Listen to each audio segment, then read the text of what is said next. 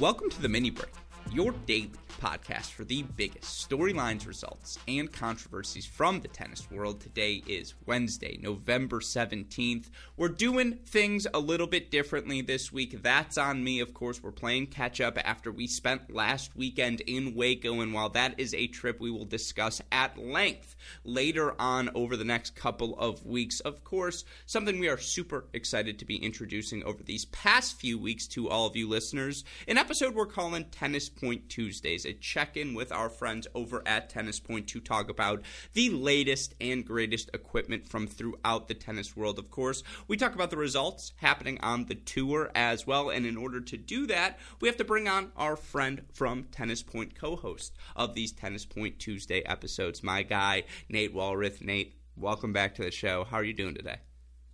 It's a beautiful Wednesday out here, Gruskin. I appreciate you having me on again.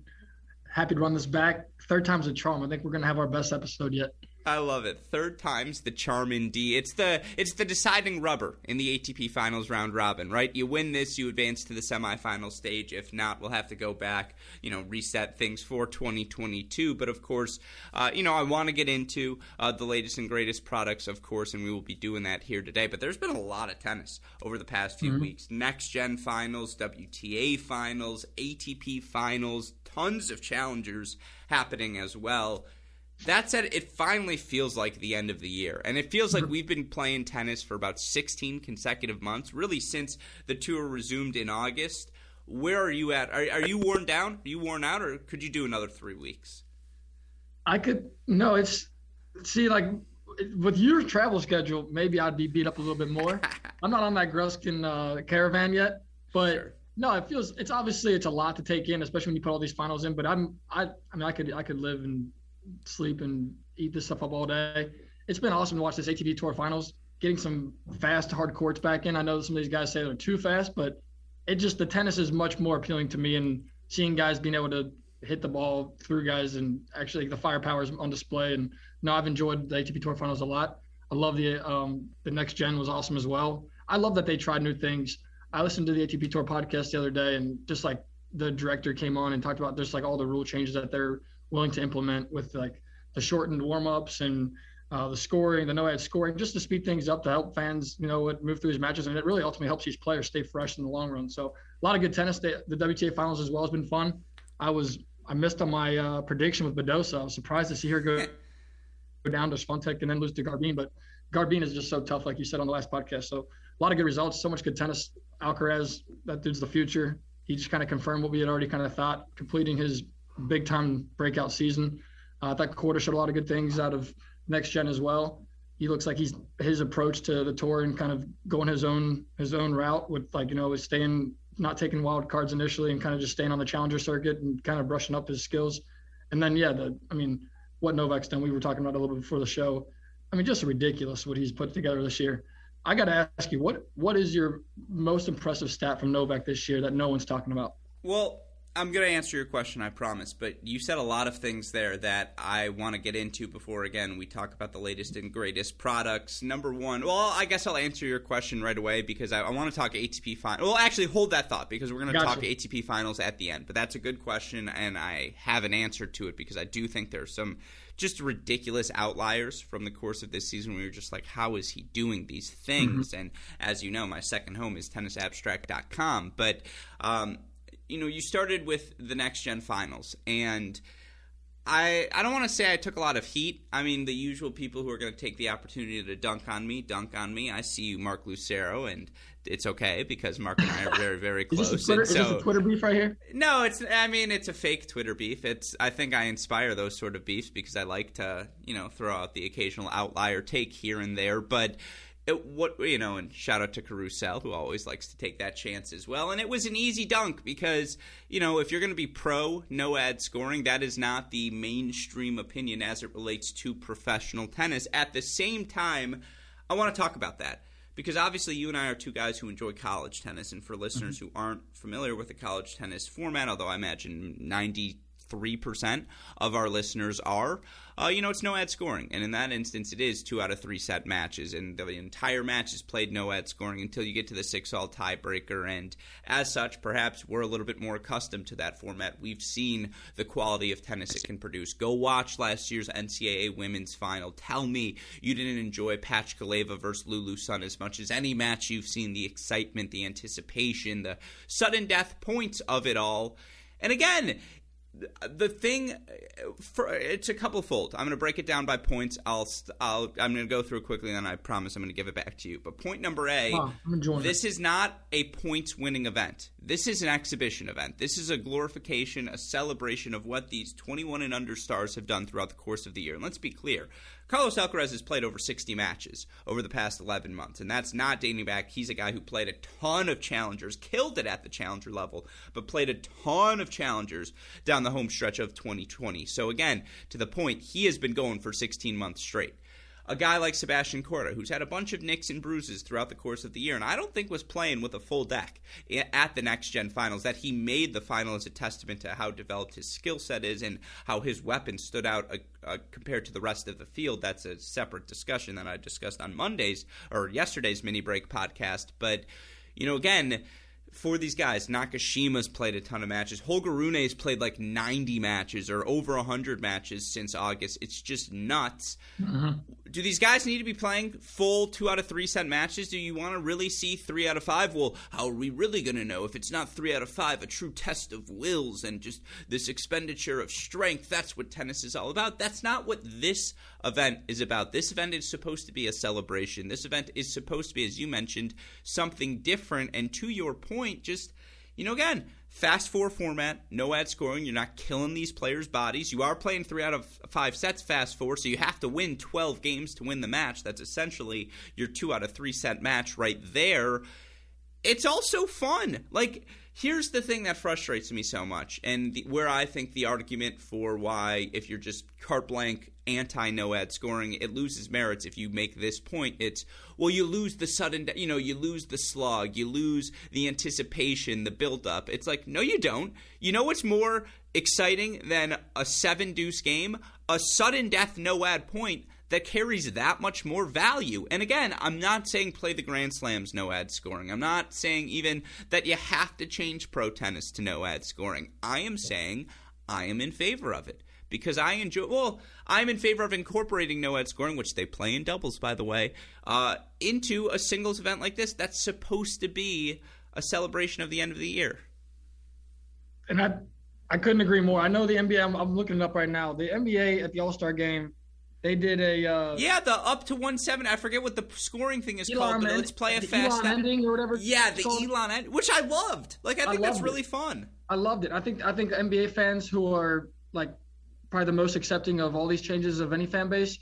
That's something that tennis can learn from because it made like it made the whole game so intense, and it's like you're playing to like a score instead of these timed. And I think if tennis can kind of learn to adapt just like the rest of these sports, and I mean keep some of the traditions that have grown the game to where it's where it's gotten, but also be able to adapt it because, like you said, I mean, the number of matches that those young talents have played is absurd. And, I mean, it doesn't give those chance of guys to work on their body off the court to kind of last the long haul. We see our guys that we love, Novak, Federer, Nadal, Murray. I mean, these guys – those guys are – I mean, they're outliers. Like, most guys' bodies cannot hold up through a fifteen-year career if you're asking them to play sixty-plus matches. So, I mean, to speed up, speed up those matches, I think you get the same results. I mean, that you – I think Alcaraz wins regardless. You play any best three, best of five – And, and it just creates a different um, format that fans can take in. I think in the college format is what I've always kind of that tennis lives best under. And it kind of creates that atmosphere more than anything. So I think what the Next Gen is doing and taking these chances is well, I'm all about it. Well, just to build off that quickly, to your point, Korda was the one seed. He won the event. Uh, excuse me, Alcaraz was the one seed. He won the event. Korda was the two seed. He made the final. Let's not say there was like some outlier result and no ad leads to some, you know, ridiculous amounts of parity. It does improve, I think, increase parity. I think it does, again, in, increase the value of any given point within the course of a match. But this idea that, like, it's not real tennis. What about the Next Gen Finals wasn't real? Like, did you see some of the balls Carlos Alcaraz hit? Did you see the backhand out of the corner on the deuce point down oh one against Sebastian Korda when it felt like he was going to make a move in that th- second set? And, you know, Alcaraz fights it off with a backhand pass down the line on a no-ad point. You're not telling me that shot is more exciting than that shot hit at deuce? Like, get out yeah. of here. It, yeah. I just – I. And again, it's it's not a grand slam. We're having an exhibition event here, supposed to be a showcase, supposed to be a different environment for the fans in the stadium. A, you're keeping things under an hour and a half. Like, if you look at Alcaraz matches, I think all of them were an hour and a half or fewer. B, you're just increasing the excitement. So why not experiment, especially with an event like this? Now, again, we're not doing it at the Grand Slams yet. I know there's some talk about perhaps incorporating it at the two fifties. I do think that's interesting. I do think, sure. again, Definitely. shortening the product for T V purposes is – well, that's a discussion for another time. But, it's but I, I just don't get yeah. the carte blanche why people are just like, no, it's not real tennis. Like, that's just so fundamentally false. No, I agree. And a shout-out to the uh, Next Gen social team. I thought they crushed it on, on, on all their platforms. And just really highlighting these players and show, showcasing their personalities. Uh, they brought the Stef Bocic uh, from Serbia, the trick shot artist that's huge on Instagram, and they just let these guys show off kind of what they're about and behind, like off the court. You know, getting to know these guys was huge, and I feel like I know these players more than I did a week before. And I um, mean, these guys are. It was a lot of fun to kind of get to know. Your, and also, I did my homework. Sebastian Baez is he's fun, man. This, I, so, this is what I was saying. Let's get into I, it. I did my homework, and I was like, the whole, whole time I'm like, wow, I, I see it. And I'm like, I don't know why I never, I never really took the time to kind of get to know his game, but after a week now, I'm like, I'm, I'll be keeping an eye on this guy for sure. I so, love no, the way I, he moves forward, right? It's yeah. just like, especially for that size, his ability to use his quickness. Uh, Schwartzman uses that fluidity, that quickness a little bit differently. He, you know, I don't think he beats you to the spot and tries to move forward as quickly as Baez did, particularly on this indoor surface. And to see that adjustment from him, I'm like, whoa. I, if, I didn't know you had that geared to you right. as well. You can play hardcore tennis. Baez pushes his chest to the ball a little more, yes. uh, with a little more authority that, than um, Diego, and that's yeah. the biggest thing I noticed is like he's not afraid to kind of throw some body weight at the ball and generate the pace. So no, I had a ton of fun watching those guys, and I, I think that Next Gen is a great way to help initiate some of these um, new rules and kind of just new, new ways that we can showcase tennis and put it in a in the best possible. Um, atmosphere, environment, and kind of format for, for fans, as I think it ultimately benefits the fans, and then it, it can give these players a longer uh, career and the lo- like just being able to speed up these matches a little bit and have them last longer and have twenty-year careers like we all want to see. So it's, I, I think it's a win-win. Team Alcaraz, Team Sinner, where are you? Oof, that is, I'm Team. Uh, man, Sinner really just did something to Hurkacz that really has me, but. I don't know. Alcaraz is. I think that's the guy. That's, you could say team both. Like I'm it team really. Both. Is, I'm not. Yeah. Tough. Like I'm, I love both their games, but I just think Alcaraz is. If he. Yeah. I don't know. That's hard. That that dude's ridiculous. I saw the stats you put out there and how they kind of compare to Novak, Murray, uh, Roger, and uh, Rafa's career at, at that age at eighteen. It's just he's at another level right now. He's what is he at? Like seventy percent of his matches he's won. It's laughable. Yeah. It's ridiculous. It's just it's incredible and. Yeah, I think it's seventy-four percent overall, and it's like exactly. that, a lot of that's challenger stuff, uh, you know, again, and now it's at the A T P level translating also, and it's just, yeah, it's it's insane. It's just but insane. I mean, I love Sinner's game as well. Yeah, his, at the same time, I agree. You watch Sinner play, and you're like, well, that's a sure thing, too. I mean, he gets on the outside of the ball oh. both wings yeah. as, as clean as I've seen. I mean, he wraps his racket around the ball off the backhand. He finds that cross-court angle where you don't even think that he can generate that type of angle. And he's hitting guys like Hurkacz, who's a, a freak six six athlete who can cover almost the whole – I mean, and he's hitting these crazy cross-court angles. And then he's got just the flat ball down the line. He's got – he's only like – once he puts on some muscle, Sinner's going to be scary. Yeah. No, everyone's got the signature shot, right? For Roger, it's the plus one forehand. Doesn't matter how – you know, that serve plus one forehand, it's the signature shot. You know, for Rafa, it's just the rigorousness of that forehand cross, cross, cross line. That's the signature pattern for Djokovic. Anything on the slide, that's the signature thing. For Yannick Sinner, A, it's the way he unloads on an inside-out forehand. You're just like, oh, sweet Jesus. And B, I think he's found that signature on-the-run forehand. The way he hits that on-the-run forehand, cross-court, short angle as a passing shot. and he hits it, you know, against Tiafoe, the one he picked up uh, from his feet in Vienna, and he hit a couple of them yesterday against Hurkacz, and you're just like, oh man, like he's just speed, turned twenty. The racket speed is just absurd. Uh, yeah, it's crazy, just, and, yep. and I and think I hope, all of these guys. No, and it, and that's the that's the biggest thing that I've noticed is just like.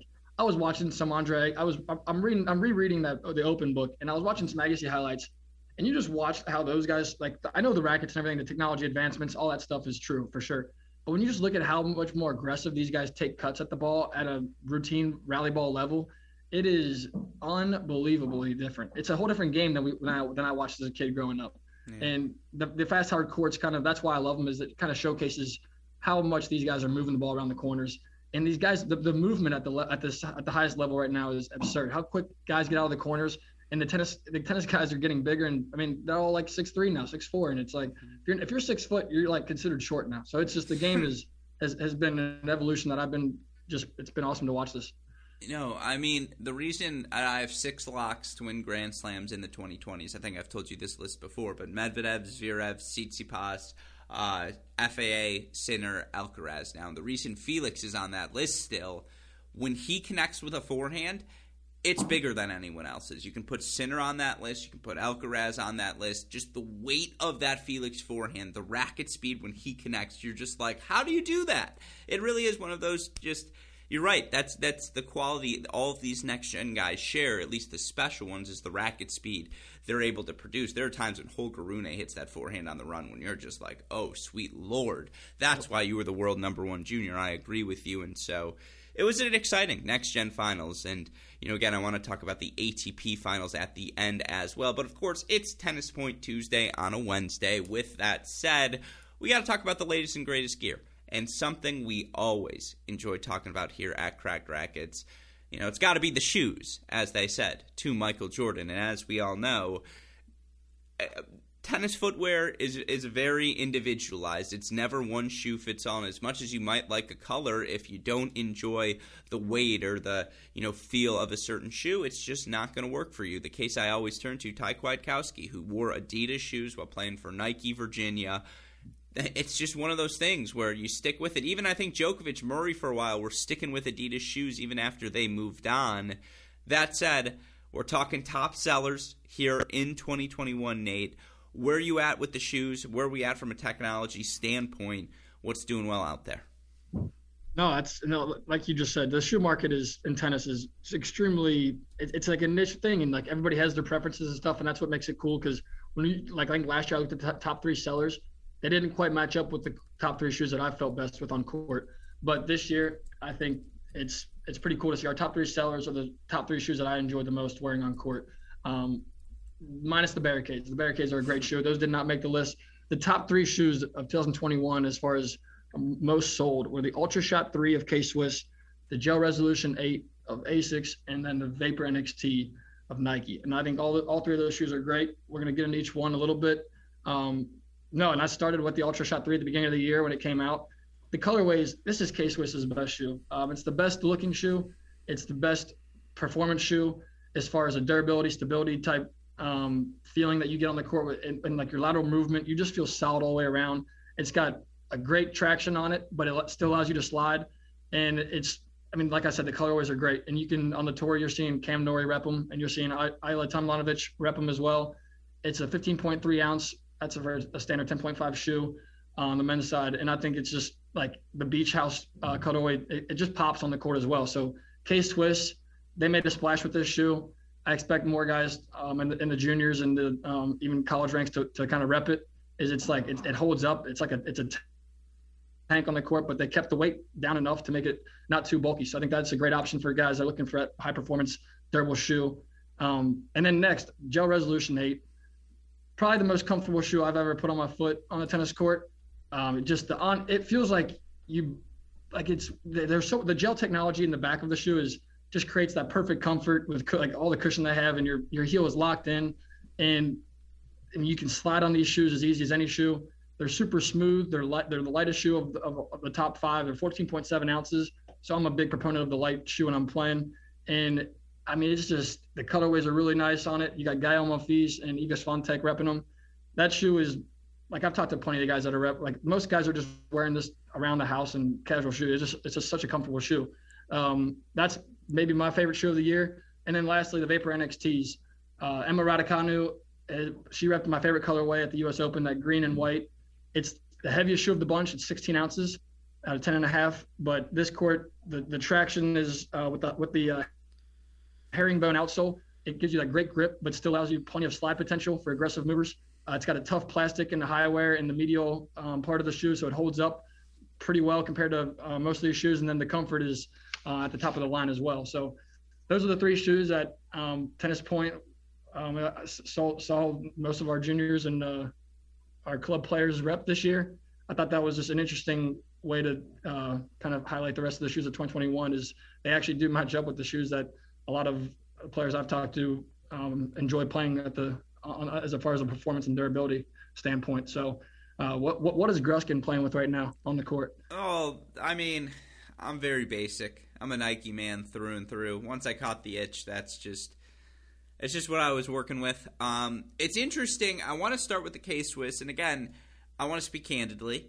You know, yep. K-Swiss, K-Swiss is the brand of your father. Like, that is the perception of it. And I say that lovingly. I'm not trying to say, again, the latest products are not, because I do think they're making a push, right? It does feel yep. like they have revolutionized, certainly from a design standpoint, uh, what they're going with. Now, from the shoe standpoint, you, you sort of talked about the sturdiness of it. And, again, from a weight, you know, from a weight standpoint, you use some numbers and some of them I won't I go over my head because I'm like, oh, ten eight right. shoe, sure, right. makes sense. But, you know, again, talk me through that, because when I think K-Swiss, I do think, you know, classic, all white, maybe a streak of black in there. Again, I can see it on the foot of my father. Um, but I also think a shoe that's not always the most flexible. That's no longer the case? No, and I think that's that is um, the only knock that I would have on the Ultra Shot three is, like you just said, is it does lack that flexibility of that the Resolution and the uh, Vapor N X T have. I think the Resolution is the most flex, which is why I like it, and it's light, yeah. and it's still very durable, which is, I don't know how ASICS does it, but um, Ultra Shot three is, it's a it's probably the most durable shoe besides the Cage four that I've worn this year. Uh, actually, the Barricade is up there as well. Those are, those are the three probably most durable shoes as far as in a performance level. You can probably get five, six, seven matches out of, at a, and it looks pretty new. But the uh, the stiffness is the only thing that, it, and that's a thing that some people prefer. Some people like to feel yeah. like they're locked in, their their foot's not moving around. And it's, but um, like you said, that's the only thing that, that I've noticed, that they've they have shoes like the uh, Express that have more flexibility. But this Ultra Shot three is um, it's more built for the its comfort, the stability, the durability, and it's able to last. And um, you look at Cam Nori and Ayla Tomjanovic as how they move on the court. It kind of makes sense, but. Um, no, no good shoes for the ankles, it feels like. They are yeah, good shoes for, sure. for the ankles, no doubt. And, I'm, yeah, again, I'm going to hype that K-Swiss down a good-looking shoe. Like, it's a good-looking shoe. Like, that's yeah. the thing that, like, for me to, to wear a shoe, first and foremost, it has to look cool. And then I'm going in with, with how it feels on court. And I, this is, like, the first shoe in a while that, like, with K-Swiss that I'm like, all right, I actually, like, feel like this looks pretty cool on court.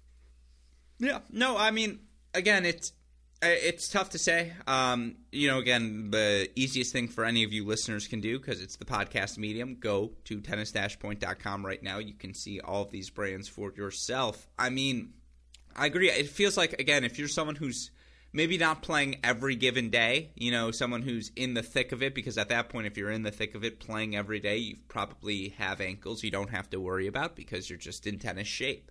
Maybe that's not when you move the, make the K-Swiss move, although maybe you are someone, again, who needs that sturabil- uh, sturdiness, who needs that durability, who just wants to be out there, be comfortable, then this is the shoe for you. Um, mm-hmm. And again, performance is going to carry over from time to time. Mm-hmm. Talk to me about ASICS, because the more – that's the one that I think is slowly – You know, gra- you know, the tentacles are putting their claws in to the junior levels, to the college mm-hmm. levels. You see a lot of ASICS shoes of late, Nate. Yeah, the, the the Gel Resolution as well as the Court F Fs that Novak's wearing are two of the best performance shoes to hit the market in a while, in my opinion. I mean, I've I'm not tested every shoe, but the last few years I've definitely been, put myself in a fair amount of them, and that is like, people used to always hype up Adidas, uh, ASICS to me, but I was like pretty much stuck on Adidas. And then recently, like about a year and a half ago, I was like, I got to try. Like, what what is all the hype about? And it is the smoothest shoe that I've put on, the ASICS Gel Resolution eight. Uh, it's just, they got plenty of cushion in them. They've got the the outerwear is, is durable, and it's kind of it's a stable feeling that it's got the sock-like fit. It's just nice and tight around your foot, so you don't feel like you're sliding around at all in there. And the gel technology that they put in these, it it really, I mean, it does make a difference. It really, it's just, I, I think it might be the best tennis shoe to come out in the last decade. I don't know. I think the, the ASICS is making a heavy push with this, and I mean, yeah, you look at Gael Monfils, like how he moves. The fact that these are holding up with the way he slides on the court and stuff, and the comfort, and like the, they still have the flexibility that you want in your shoe. On, I mean, that's pretty pretty miraculous, especially keeping the weight at fourteen point seven ounces, which is a, a very light shoe. Yeah, it feels like you have to be a good athlete to use an ASIC. Yeah. No, it makes you faster. I, I'm convinced yeah. that I'm faster in the gel resolution eight. I, I'm getting every drop shot. I'm getting to the ball now. No, that's all you can ask for. And again, it's a comfort level. You know, some people it's the wider shoe, some people it's the longer shoe, whatever it may be, but.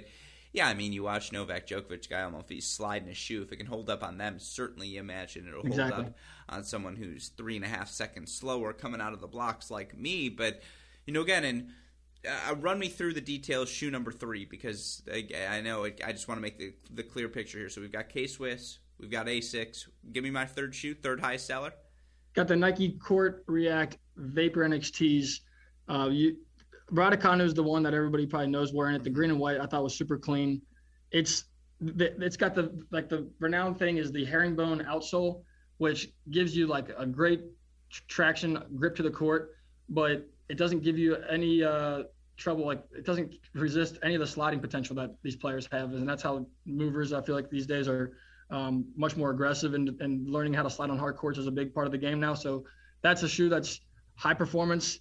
Um, It's just, I think that it, like when you're, especially when you're like, you're jumping in, you just feel super stable in that shoe. I know it's the heaviest shoe of all, which is like that my big knock on it, but it's a, a shoe that you're seeing at the, uh, a lot in the juniors, a lot in the juniors are wearing it. I couldn't even, I couldn't even find one of the A T P guys that is repping it. Most of the, most of the A T P are wearing the uh, Vapor Pros, mm-hmm. which is, I mean, that's like Chapovalov, Carlos, um, bunch of these guys, but um, the N X T is a, very good uh, intermediate to junior shoe, I would say, and it's the colorways are sweet. I think this is why that's where Nike wins a lot of these battles is the, the color variation, and they've always been able to match their uh, apparel very well, and I think that's where they, they win on this one is um, it's comfortable, and then uh, yeah, the, the traction and the comfort are, are a big aspect there as well. Yeah, I mean, my only concern ever with Nike, the older I've gotten, is I just feel like I'm not good enough to wear it anymore. Like, especially some of, like, the shirts and the shorts. I'm like, you understand when someone sees my forehand – well, first of all, when the majority of the population sees the forehand, they'll still think, oh, yeah, he's pretty good. But just internally, I'm like, I can't wear that color pattern. Like, I'm just – I can't do it anymore. I'm not going to do it justice. That's that's my only concern ever with Nike is sometimes they really take those big swings and you're like, dude, unless you're top twenty-five in the country, you probably can't rep that. That's fun. And that, only uh, last last tidbit on the shoes was I was watching uh, Basiashvili in Cincinnati. Mm-hmm. And normally, like, you see guys change shoes and stuff where it's just like they're grabbing the same pair. I've never seen anybody change from – he changed from the uh, sole court – to the Vapor Pros in one match and then back to the courts.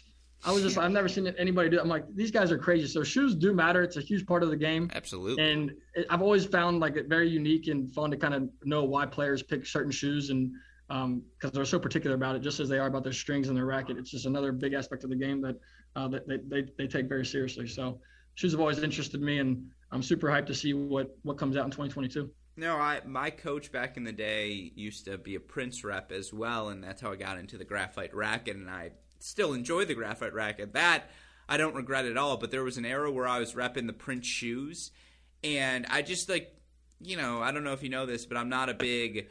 I'm not a big uh, aggressor. I'm very laid. You know, I'm not gonna. I'm not gonna go out of my way to. You know, he just would hook me whenever it was the rackets. He'd be like, "You need new shoes as well," and I'm just like, "Perfect. That's easy. I don't even have to think about it." And then I tried a pair of Nikes, and I'm not even kidding. For like six months, I was like, "Oh my god, how am I gonna break to him that like I'm never going back to Prince shoes, not ever." And like, not to be disrespectful to Prince shoes, but they just weren't for me anymore. And like I agonized over that. That was a big. That was a big life point. That was a big life pivot. You better be easy over there. I don't. I don't know if Rachel Stuhlman of Top Court listens to this podcast, but I think she just signed a deal with Prince shoes. So you, we got to be. Got to be careful. Oh, I'm not. Again, I used it forever. I'm in. But it, again, I did. I not start with the Graphite endorsement. Um, no, but, is it, it was a clean endorsement. It was a clean yeah, transition. Exactly. I'm in on that for life. But um, yeah, it's just changing shoes is a big deal. To your point, like you, I do think I got a full seconds faster when I was like, ah, I just feel comfortable. Like it just feels a little bit better. Yep. No, I mean, that's, a, that's a huge thing. It's, it's a it's a the psychology behind it, as well as I mean, a lighter shoe has always helped my game. I feel like I do feel like I'm I'm cleaner. Um, hitting my inside out forehand, I can get around the ball a little little bit easier if you if you if you don't weigh me down. Yeah, no, I remember on another side note, only time in my life I've slid intentionally and it worked because again, these hips do lie. You're um, not a slider? But, uh, you look like a guy that's sliding over the courts, man. I wish. I mean, I just never really. It's a story for another time. I, why I, I don't you. do it? It's just a, it's a lot. That's that's not me. I'm a I'm a read and react. I'm an anticipator. A lot of effort. I'm, yeah, exactly. It's just again, it was never me. I'm just not that athletic. Is the truth. I mean, I, I'm, whatever. Story for another time. Point being, the one time I did slide intentionally, clay court. It was welcome week. I'm not going to say what year of college, but I was a little bit tipsy when we went out to go hit, and I was like, no, but I'm in though. Let's go play. And I was moving so well, so well. And so I was like, you know what? I'm going to try sliding out to this ball out wide on my backhand wing. Like, I'm feeling that good. We were playing on clay. I slide out there, and I feel my hip go, and I was just like, oh, and that is why you don't slide, Alex. Never again. And, I, and like, it was just like, oh, I'm like, yep, that, nope, I'm not doing that anymore. Because it's just my body was not meant to be sl- to slide that way at the same time. I, that is the most fluid, and I had a fresh pair of Nikes on when I did it. That's why I tried it, because I was like, oh, these shoes feel good. Last, last, last note on the shoes, shout out to Lacoste. Taking, they got Medvedev out of the Nike shoe this year and got him into the Lacoste A G L T twenty-one that won the U S Open. Let that colorway he had on at the U S Open was super clean. It matched his uh, the navy, navy or the dark like royal blue shirt he had. I thought Medvedev looked really clean at the U S Open, and we'll get to the, the best dress, but I think that was a uh, it complimented his outfit very, very well. And well, no, the Gator get, had a hell of a year. I was going to say, let's get to it, because obviously now that we have hit the end of the year, we've seen a lot of outfits. We've seen a lot of good stuff across the board. Give me your top three. Who? What are the ones that stands out? Mine, my list is very, very basic. I gave you the one with, I think Medvedev at the U S Open. I think that just looked like just very classy, like very Medvedev. It just fit his personality with the shoe. I thought that was a, a, a sleek outfit. Um, I'll give, uh, it's, it's tough, but I'll give, t- he just retired it. Uh, we don't sell it, so that, that's a bummer. But Tommy Paul's New, New Balance pink shirt with the uh, plaid Stan Wawrinka French Open shorts. I thought that combo was pretty elite. Yeah. Uh, he just, he won his first title in it at Stockholm this two weeks ago now, a week and a half ago. Uh, I thought that was a very cool outfit. Just a New Balance took took a little bit of a risk there. It seemed to pay off. You put a guy like Tommy who who's got a good personality to kind of match it and got some swag. So that was another one that stood out to me. Uh, Novak's green outfit he wore at the Australian outfit at the Australian with the matching shoes was pretty sick. And then lastly, I have to give Riley Opelka a shout out. The U S Open outfit, classy feel it look, complemented by the Tim Valaer gallery bag. Uh, that eventually got he got fined like fifteen thousand dollars whatever for it and had to put the unapproved stamp on it. I thought that whole outfit was clean, and the nice Wilson red bag with, with and, and then he carries the sticks out on top of it. Riley's just got a lot of swag. So that shout out to Fila. They they, they got back to like being that cool, like a cool comp, like they're cool now. Like Fila's back in, they're in good standing. I feel like with with these tour players, and they've got a lot of talent on the on their te- team right now. So shout out to Fila. Shout Can we just say they probably thought, oh, we'll go from Isner to Opelka, and it won't be that different from a standpoint. And it's like, no, actually, it's so different because Riley's gonna be because Riley's like, hey, throw that shit of pink on it, just like, just do it. Who cares? And yeah. I cannot imagine John Isner being like, hey, throw that shade of pink on it. And exactly. it's, I agree with you to your point. Talk about a pivot. Like, it's a good in the tennis community to be associated with Riley Opelka because he is everything new and just fresh in. You know, it's a fresh uh, uh, breath of fresh air for, I would say, tennis fashion. Certainly, it's just not what you'd expect, your cookie cutter look. And you're right, that that's a big win. I I would agree with that. I'm going to pivot on you here. Not because, wait, real quick before we move on from Riley, is it a rumor or is it true that he's dating Venus Williams? Oh, I it, I that I stay away from. I, I otherwise like, it's just Pandora's I just box. I, I, I keep seeing rumors about it. That's a pretty that's a power couple though. If you ask me, I'm just that's, saying we can move on. That's a power couple. That I mean, yes, that is Venus's athleticism and his height. Oh my God, That's it. I hope Just it. Saying. I hope again. If, if a if a human is gonna fly, see, I think LeBron and Serena owe it to the world to have a child, even if not like a loving child. But I just think in general, because if any human is gonna fly, it's going to be that child. And just like, you know, we're the Homo sapiens right now. Let's be Homo Serenus. And it's just like, yeah, that's the next evolution. I that's one of my theories that I'll stand by till the end. Um, At this point, Tuesday, we're getting weird. Yeah, exactly. Um, you brought it up. Um, no, I know, I know. I that's a, that's a technical foul. So I I'm gonna to. I'm gonna pivot on you here because I again I'm so basic. And for me, the answer is Nike. Like I love the U S Open Nikes, and I like the the harsh. I, again, when you're a good tennis player, Nike looks very very good on you. Fair enough. My question to you: top three college uniforms. So. Well, So you were like on the Fritz out. You like like the Fritz outfit, like the. Uh, the yeah, I think that works. I always yep. or just yeah, again any of it. Give me that. Yeah, give me. I think Shapovalov is like the perfect Nike athlete. I, I think it fits yep. to a T. I think Tiafoe in that re, in the red polo, like that's that's a good look. That's a freaking very very good look. It's just clean. It's very I like clean. It. Um, but top three college uniforms, best fits. You know, what are the the teams that I think do it well? I know they just won the national championship. It's a little bit biased here. The the Florida blue and orange, like it's just a killer combo. It's a killer combo on the tennis court. Those are probably my favorite uniforms right now in all of college. After that, it gets interesting. It's not Michigan. I think the Ohio State black gear is pretty sick. I think they, they wear that well.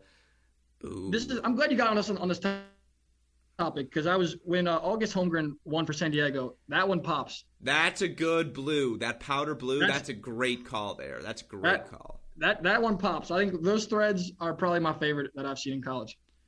Yeah, I, that's a good freaking call. He did rock it well. I'm trying to think. I'm going like conference to conference in my head. I mean Texas. I think when they go black tops and orange shorts. I know that's very specific here, but like that's a good look. It's a clean combo. Yeah. That works.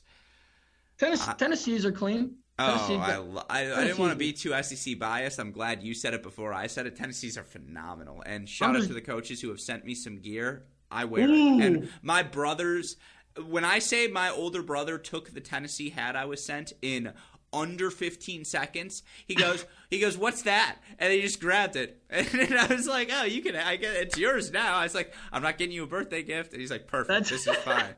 Um, and so, yeah, I agree. I think it's super, super clean.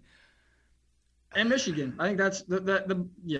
I can't say Michigan. Yeah, no, clean. no comment because obviously, but yeah, I'm a fan. Um, bad blood over there.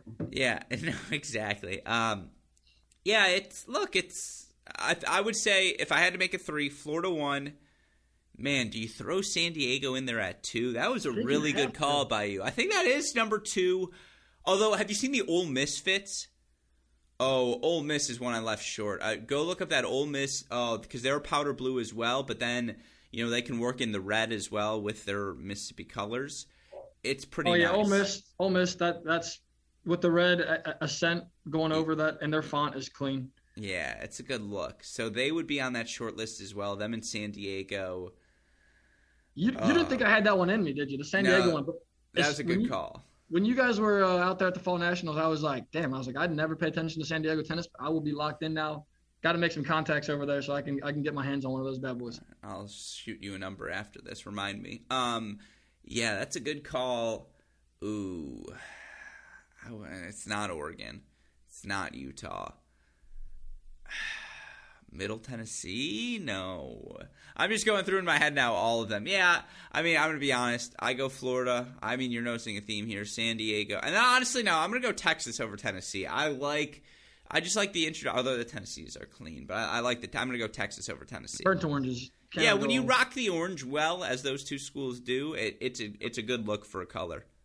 No, Peyton Stearns is obviously uh, – close to us, and I've followed her, and I'm like, every time they put out a new uniform, I'm like, damn, all these look good. Like, they whatever that Texas puts together, it's top of the line. I interviewed the Oregon men's tennis coach for something we're doing, and I was like, where are the combat unis? I was like, just every time they throw football a new shirt, just ask them to put tennis on it as well, and then just like, you guys rock that, and he's like, oh, you'll see. You'll see. Um, so keep an eye out on that. But, of course, again – I mean, they got Phil Knight in their back pocket. So I, I would – I, I high expectations over there. We're not going to hand it over to them very easy. They they got to earn it. They got they got the guy in their pocket. No, absolutely. And with that in mind, though, last thing I want to talk about with you here, A T P Finals. Although you brought it, something up earlier, and I want to get to my favorite stat about Novak. But W T A Finals predictions, not to pat myself on the back, but this never happens. I'm pretty sure I picked Kantave Muguruza. You did. You did. You for sure did. I Yeah, you did. And I was like, damn, he, he got two of them. I got I was oh for. Westhoff, cut the clip. That never happens. It's, again, when you least expect it. We'll we'll get him to cut the clip. But um, Con- yeah, you've been on the Kantave fan the, the wagon heavily. Last year. And the problem is now I'm looking for the next class of people, and it's like Vondrousova and Teichmann and Cerebes Tormo, and I'm just not as in on them as I was on Sakkari and Kantave and just that generation, that cohort, because you could always see it. In, I mean, yeah, she's just clicked. It's crazy. She plays with a, a smile. She has like some something about her is just like a lot of fun to watch, and it's refreshing. Yeah, you know why? Because she's thirty-one and two in her last thirty-three matches. It's like, yeah, you're walking out there with a smile. Yeah, you're just like, yeah, don't worry, I'm gonna win. Like, I'm pretty Fair sure enough. I'm gonna win. Much easier to smile when you're winning at like a ninety-five percent. Yeah, it's a rate. Joke. It's crazy. And speaking of winning at that rate, here's a number for you for Novak Djokovic. Here are uh, again. You look at his season overall. I believe he's fifty-one and six right now overall in the year. Let me let me pull this up quickly. I don't want to be incorrect, but you look for Novak Djokovic overall here in twenty twenty-one. Excuse me, fifty and six now overall on this. Yeah, you guys pick his win today. Yep. Yeah, it's just freaking ridiculous. That's ridiculous. He got so fifty, fifty wins in thirteen events. So here's my question for you: since two thousand seven, in how many seasons has Novak Djokovic won at least fifty matches? I feel like I should know that, but I had, off the top of my head, I have no idea. Let's go with, uh, give me twelve. All but two. All but two. He's won at least fifty matches. So twelve out of fourteen. That, or maybe it's now, tw- you know, might be thirteen out of, I don't, yeah. It might be thirteen out of fifteen. Point is, you're correct. Your number, you're guessing there is right. Here's the what's crazy the, part. The what's two the he lowest didn't. Amount? So twenty twenty, he had forty-one. He was forty-one and five. By the way, that means over the past, you know, two years, he's ninety-two and eleven. What are we doing here? He's thirty. He's over thirty-three. It's a joke. But so the lowest total, he went thirty-three and eight in twenty seventeen. That was, of course, a season cut out by injuries. You know, again, he's been full time on the A T P tour, played at least fifty matches in in every season. He's played fifty matches. He's earned at least fifty wins. Like, so we. In we every season, deba- like, no, no, it gets better. Debate. In all but two of the, se- uh, excuse me, in all but four of the seasons, he's earned sixty wins. It's just like you look at the numbers. He has won eighty-four percent of his career, or eighty-three percent of his career tour matches. He's won eighty-nine or ninety percent of his matches here this season. Eighty-nine percent of his matches here this season. It's just like, you know, again, age thirty-four. There's only three hundred fifty-two days in the year, right? Well, again, he's age thirty-four. He's holding serve eighty-six point eight percent of the time. That's a percent above his career average. He's breaking serve thirty-four point three percent of the time. That's the third highest clip of his career, two point one percent above his career average. Ace percentage, nine point one percent. That's a career high. First serve win percentage, seventy-six point four percent. That's a career high. Second serve win percentage, fifty-four percent. That's the only number below his career average here this season. Everything else eclipses the career average. You use your eyes, he's not as good as he was in twenty eleven. He's not as good as he was in twenty fifteen. But he still is that good. It's just like, and to see what he's done in Paris and the A T P Finals over these past two weeks, Nate, it's a joke. It's a joke. While we're at it, do you have any of his stats at the net? Or do we have any net stats? I wish, but need, he's gotten need, better, like unequivocally. There's no doubt. He's much, I mean, I think with his his he added the drop shot At, at the back at the back half of his career, where it's used at a much more effective uh, rate, and he's keeping these ridiculously good movers and athletes off balance consistently. Like, he made Casper Ruud like trip over his feet multiple times, who's one of the smoothest guys out of corners and at the baseline, and he consistently made him look like he was walking on his own feet. Um, but no, no, Novak's ridiculous. And I think at this time, like, we can kind of put the big three in their kind of where, where they are in history. I feel like is kind of cemented now. Like, Novak's the greatest tennis player of all time. Rafa is the greatest te- the greatest competitor of all time, and Roger Federer is best style, most enjoyable on the eyes, easiest to watch. Like, his game just looks most fluid. Like, I think that's how these guys are, if, in my opinion, that's how they'll be remembered. The best competitor, the best tennis player, and like the Michael, like Kyrgios said, the Michael Jordan of our game. Yeah, no, it's um. It's... I don't like to put labels on things, but like the best tennis player of all time, I think that debate can like we can we can put it on the back burner for a while. Well, no, it's just like again, it's. It's the different versions of Novak. He's continued to evolve and gotten better and better. And now, you're right, it's the incorporation of the serve and volley and his emphasis on the plus one ball. And just, you know, through it all, he still had this transcending athleticism, this fluidity that is going to define the next generation of tennis, no doubt about it. No, it's just like you have to be six foot six now to compete at the top of men's tennis because otherwise you're not beating Djokovic. And it's like that was the standard that was set over the past decade. I agree. Obviously, it's twenty apiece right now, and you know he still trails Federer in a couple of categories here and right, there. He does, and for sure. And, and he'll never catch Nadal in some of those clay court categories. But yeah, totality wise, across the again, board, as soon as he gets twenty-one, it, it cools off forever because right. at that point, it's just He's like what what numbers are you going to turn to? It's like, well, Rafa's won or Federer's won fifty-nine tour final matches, and Djokovic has only won forty. It's like, yeah, but Djokovic has won everything else. He's the guy you don't want to see on any given surface at any given day. Like that's he's a he's a problem on every surface, and I think that's where he's he's perfected his movement on, on grass, on clay, on hard. And um, no, and I'm a like I've been a Rafa guy since I was I can remember. And it like it's not like it's like I'm a huge diehard Novak fan. It's just like I gotta I have to say like what he's been able to do and continually to get better. And ha- he has different ways he can play. Like you have Rafa has to play like his. his style of match pretty much his whole career. He has like a very particular style that has worked for him, and he's dominated the tour for all these years because of it, and people haven't figured it out. But Novak can continue to kind of just like reinvent himself year after year, and what he's done to his work of his his body of work is just now it's it stands on like kind of its own thing now. But um no we I, I love watching this guy play at this level at this age, beating these guys, and like you you see him hanging out with these twenty-one year olds and twenty-three year olds. It's just like, wow, he's still there. He's still at the top, and he doesn't look like he's slowing down at all. Well, he looked slow at the end of last year, and he looked slow at the end of twenty nineteen, and he doesn't this year. That's the crazy part, given all he went through, that post-U S Open break. Honestly, that loss might have been good for him, where it's like, you know what? I still have more to obtain. Like, I, I still have more to achieve. And had he gotten that, you know, reached the pinnacle, the, you know, calendar slam, and have that slam be number twenty-one overall – A, no chance we see him playing these events at the end of the year. But B, it's just like mentally now, not that he needed it, but it reignites the hunger. It's just like, you know what? I got beaten, and I don't like that. You know, no one it hates losing perhaps more than Novak Djokovic. And so, except for maybe Rafa. Rafa freaking hates losing. That's what's so enjoyable about Rafael Nadal. But, you know, again, I agree with you. He's just... If he plays this well, I mean, we saw what he did this morning to Rublev. We're recording this Wednesday at noon. He had beaten him in straight sets comfortably. That said, Tsitsipas withdraws, Nori's in, and Berrettini forced to withdraw, Sinner in. I actually don't mind what that does to the field because I think those guys are playing just as well as the guys they're replacing down the home stretch of the season. Give me your – you get a second swing at the bat, and we're a couple of days in. Semifinalist, finalist. Any takeaways you have from the uh, from the A T P Finals? Hit me with them. I'm definitely not betting against Novak. I know it's there's no excitement in that pick. It just is what it is. You be I feel like you're silly to go against what that dude's doing right now.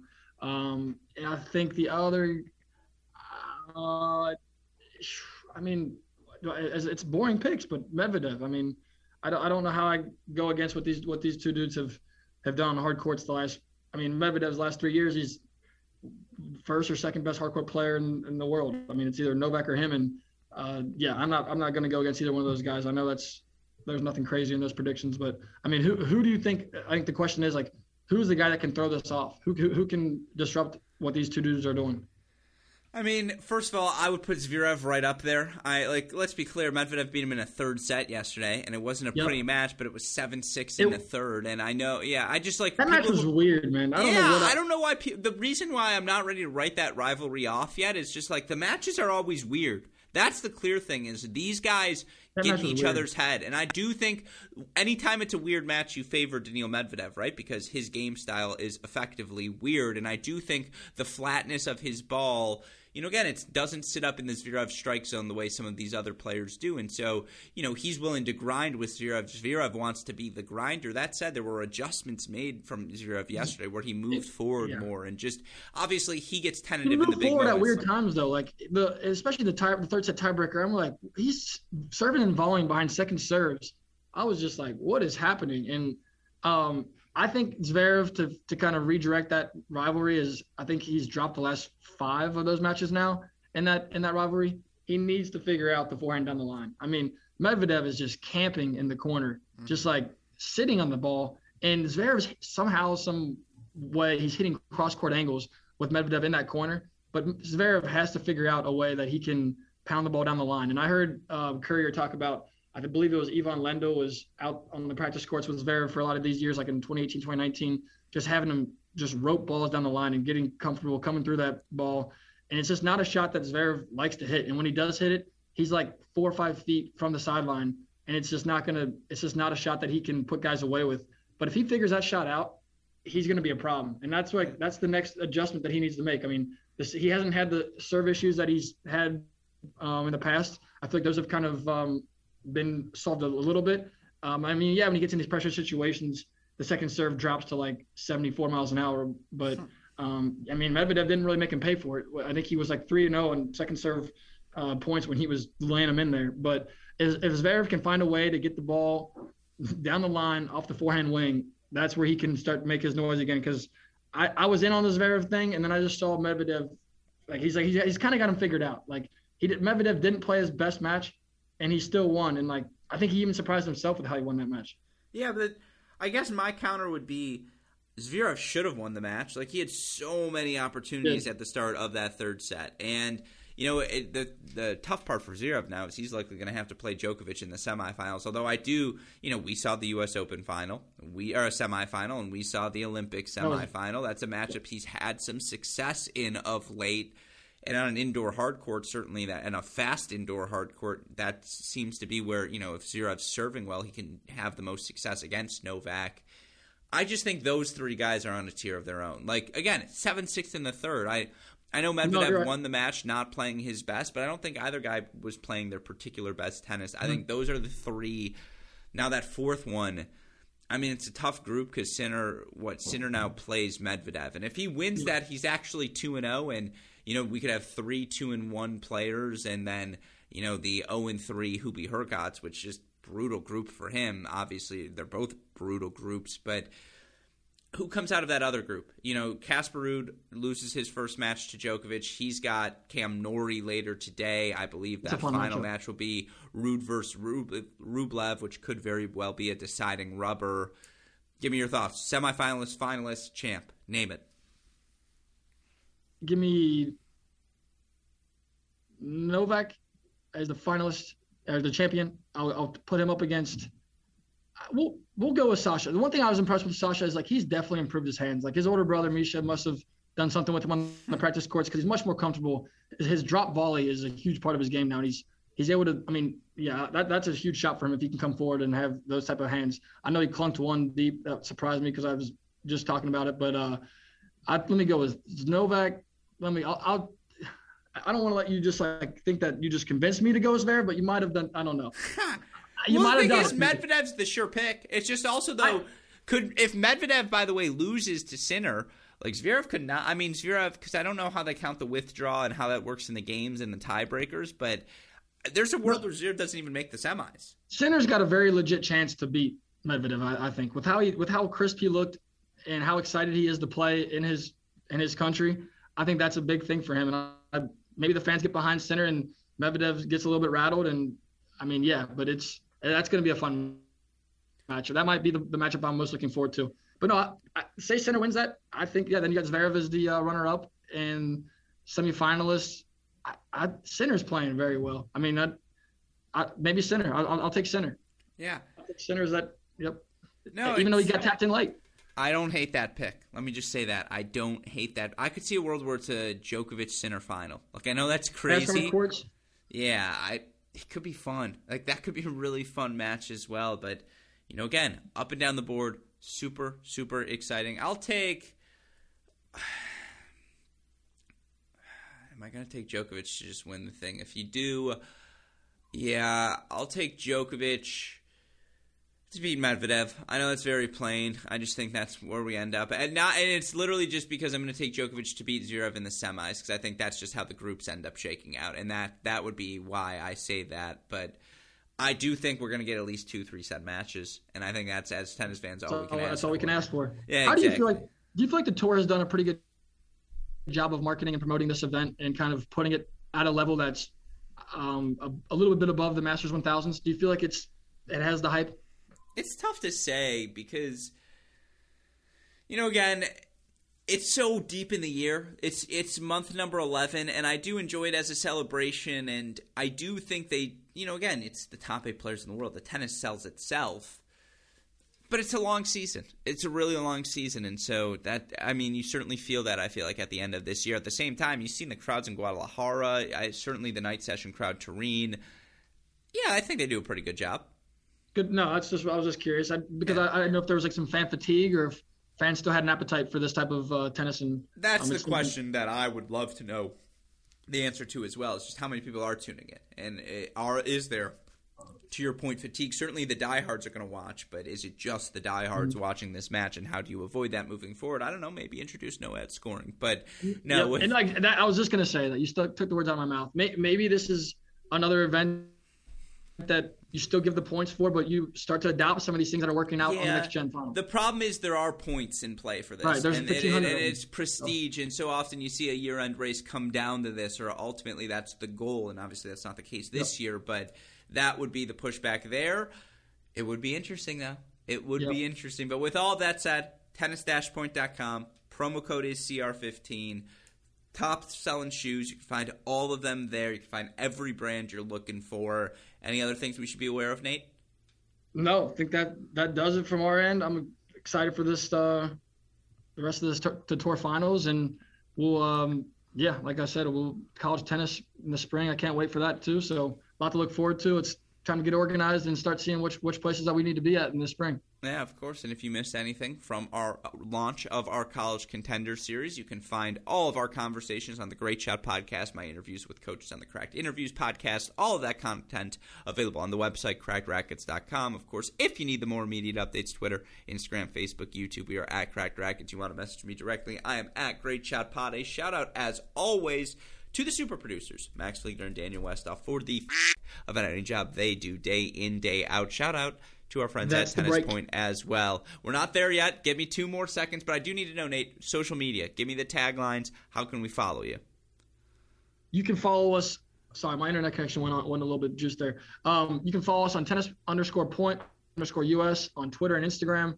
On TikTok, we have taken uh, – we're, we're a lot more active on there now these days, tennis underscore point. And then Facebook, tennis point dot com. I love it. Well, then, with all that said, for my co-host, Nate Walroth, our super producers, Fleegner and Westhoff, our friends at Tennis Point, and all of us here at both Cracked Rackets and the Tennis Channel Podcast Network, I'm your host, Alex Gruskin. Nate, what do we tell the people?